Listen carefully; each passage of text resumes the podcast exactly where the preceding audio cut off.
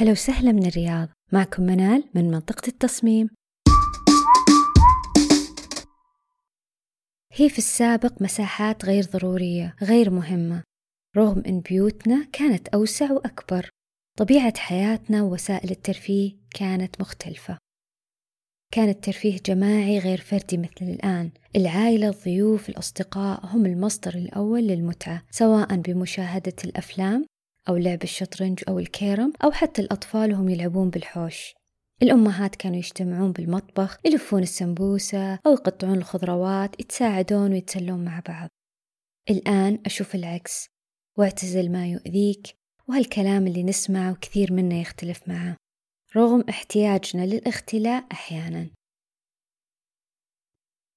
تغيرت حياتنا ورذم الحياة صار أسرع، الشوارع ازدحمت وأفراد العائلة الواحدة دائما مشغولين.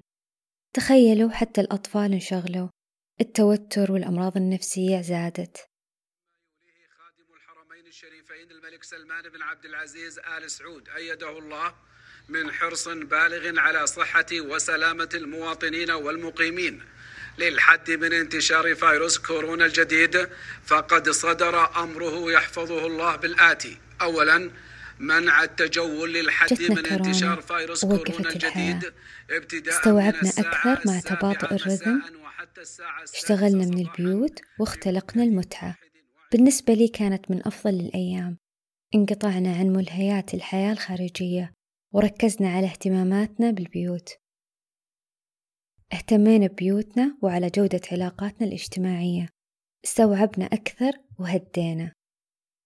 ما راح أنظر عليكم وأقول إن تصميم بيوتنا للضيوف وإن الخطأ منا كمستخدمين أو كمصممين، أبداً، لكن أعتقد جد دور إننا نستوعب أكثر ما هي المساحات اللي تشبهنا بالبيت، اللي إذا لا سمح الله لو رجعت كورونا نحتاجها. هل هي جلسة بالسطح، مرسم، جيم، مكتب، صن روم، أو حتى ورشة للتصليح خاصة بالبيت؟ كيف نعرف ونصمم هذه المساحات الغير عادية وتكون مناسبة لنا؟ وهي حلقتنا اليوم. كأم، هل مساحة هادية وكوب شاهي مع مسلسلك أو كتاب وإضاءة خافتة وموسيقى هادية لمدة ساعة هي بديل عن خروجك من المنزل؟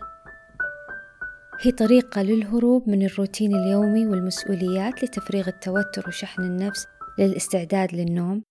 أو هل وجود مكان للرسم في جميع ألوانك واللوح على إطلالة جميلة تفصلك عن ضغوط الحياة؟ كأب، هل دائما الأسلاك وأدوات الصيانة مثل السيليكون والدريل والمسامير منتشرة بالبيت وتأجل الصيانة بسبب ضياع الأدوات؟ هل هي هواية وعندك أفكار للإبداع لكن ما عندك لها مكان؟ أو اجتماعاتك ودوراتك وقت كورونا كانت من أصعب الأوقات، لأن إزعاج الأطفال يحرجك وكل جدران البيت غير مناسبة كخلفية إذا فتحت الكاميرا؟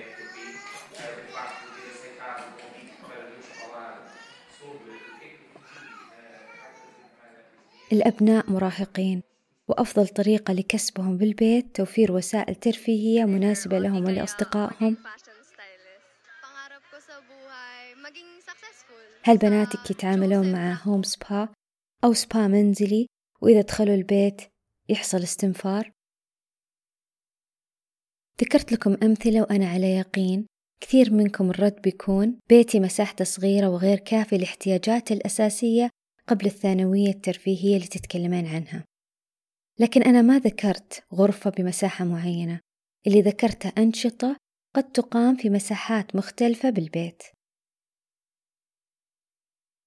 مثلا لو نرجع للأم والأب اللي قبل شوي، لو عندهم ديوانية لأصدقاء الأب يجتمعون كل أسبوع ولنفرض كل خميس، باقي أيام الأسبوع الديوانية غير مستخدمة، ممكن نعيد تصميم الأثاث بحيث نضيف طاولة صغيرة للأب خلف الكنب يقدر يحط عليها اللابتوب وخلف الجدار.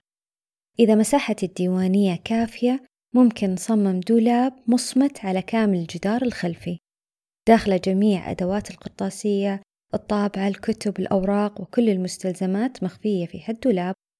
في الصباح يستخدم الأب لاجتماعاته، وفي العصر الابن أو الابنة يستخدمونه في الدراسة. في المساء الديوانية تتحول للأم تختلي فيها بنفسها بعد دوام يوم طويل. يكون في كرسي مساج مثلا أو كنبة مريحة هي أصلا متكاملة مع أثاث الديوانية، تسترخي فيها الأم تستعيد منها نشاطها. الأب قد يحتاج إلى مساحة للصيانة أو لأدوات الصيانة، دائما تكون بالجراج عادة، لكن بحكم الأجواء عندنا الحارة طبيعة تصميم بيوتنا الجراج قد لا يكون دائما مناسب. ممكن تحديد إحدى المخازن بالبيت أو مساحة معزولة في البيسمنت أو حتى في السطح مع طاولة ليستمتع الأب في هوايته. إذا ما عندك مساحة كافية في البيت بحكم ضيق الأرض بالنسبة لعدد أفراد الأسرة، يمكن الاستفادة من الارتدادات وتحويلها إلى صن روم، ويكون مرسم خاص فيك تنزوين فيه عن أفراد المنزل وتستمتعين باللحظات الجميلة. دور السطح ممكن نختلق فيه غرفة زجاجية في سطح المنزل تستخدم كمجلس شتوي في الشتاء، وفي الصيف منطقة للمراهقين خاصة فيهم مع سطح البيت. كثير هي الأفكار، ومساحة البيت ليست العائق أبداً، وإنما طريقة التصميم وتوفير مساحات متعددة الاستخدام لعدة أنشطة multi-purpose room أو multi-use area بذكاء وبطريقة جميلة. حتى ممرات وموزعات البيت أيضاً ممكن استغلالها. إذا كانت هذه الأنشطة أو الهوايات تحتاج أدوات مثل الرسم أو الأعمال اليدوية ولا توجد منطقة خاصة مستقلة فيها، يمكن اختيار أقل منطقة بالبيت تستخدم، ويتم عمل دواليب مخفية لكامل الجدار لتصميم لطيف، واستخدام هذه الدواليب في التخزين أريح للنظر وللاستفادة من المساحة الغير مستخدمة. يعتمد بالأخير على احتياجك وعلى أفراد أسرتك، يعتمد على مساحة البيت والمناطق الأقل استخدام، ويعتمد بالتأكيد على التصميم. إذا كان صعب عليك التصميم أو إعادة استخدام المساحات يمكنك الاستعانة بمصمم لمساعدتك في ذلك.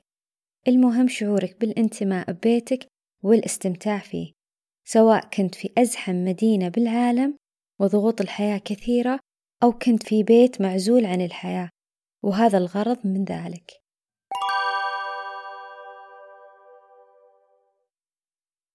انتهينا من حلقة اليوم، أتمنى أنها كانت خفيفة عليكم، ويومكم سعيد.